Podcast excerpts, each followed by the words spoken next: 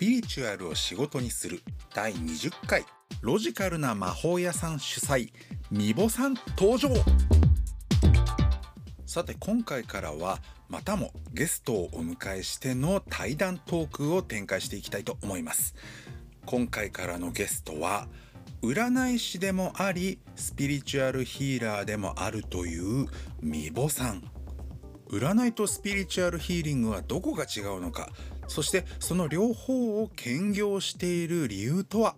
そこに迫ってみました。どうぞインタビューお聞きください。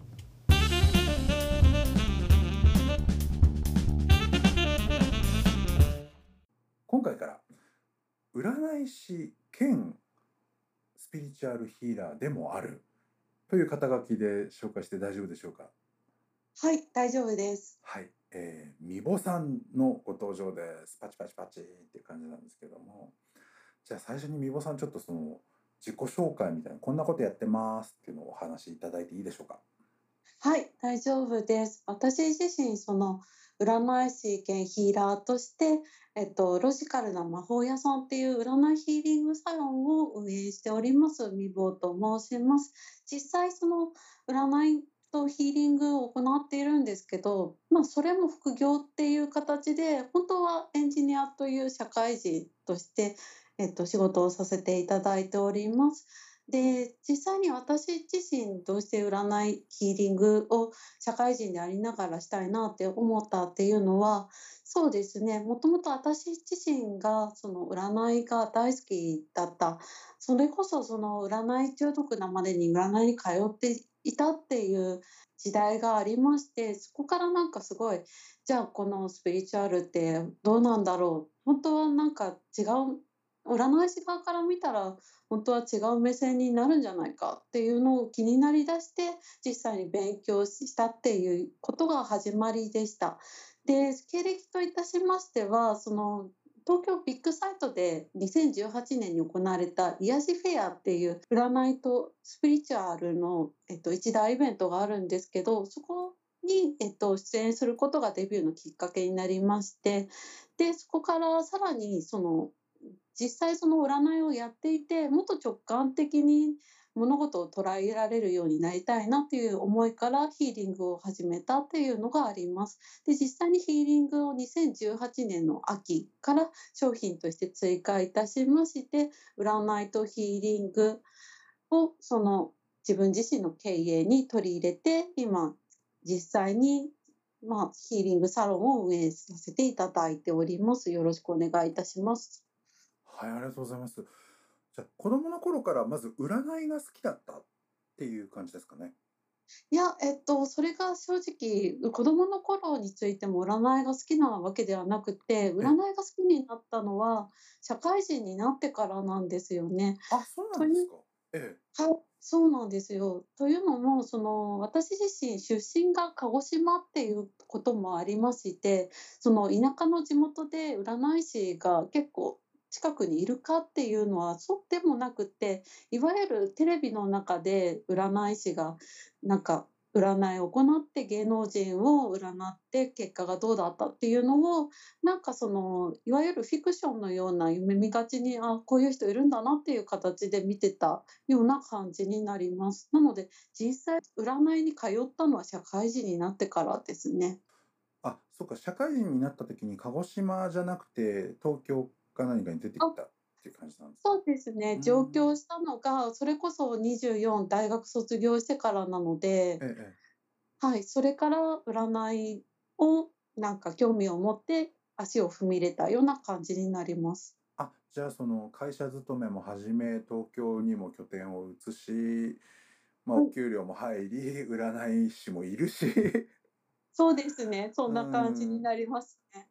どうでした？最初やっぱりそのお客さんとしてその占いを受けるじゃないですか。はい、うんその受けてみて占い受けるってこうなんだなみたいなあのすごい嫌だったら一回で多分やめるじゃないですか。なもう来ねえよみたいな。そうですね。うん。そうなんですけど、不思議なことに、なんか、それこそ占い師の方に失礼かもしれないですけど、他の方々も本当に真面目な方がいらっしゃるので、それこそ、なんか時に当たり時に外れみたいな感じで、なんかその通うたびになんかあれすごい当たる人もいればある意味ちょっと外してどうしてこのなんか通りに行ったのにも展開として全然違うむしろ悲観的な事象が起こってしまってこれどういうことっていうところがあったのである意味その適度に当たらないところとある意味その中でも当たるものがあるっていうので自分の中でそのある意味そのワクワク感っていうかちょっとそうですねパパチンコの当たる当たらないみたいな感じに近いかもしれないですけどギャンブル的に興味を持ってしまって時々当たる占いを信頼して信頼していたということもなんかありますね。まあ、それは最初の頃というか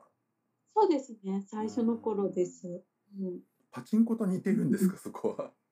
そう、そうなんですよね。なかなかそれも難しいところで、それこそ実際今となっては占い師になって分かることではあるんですけど、いわゆるその占いってカードを引いて、そのカードの絵柄の意味について相手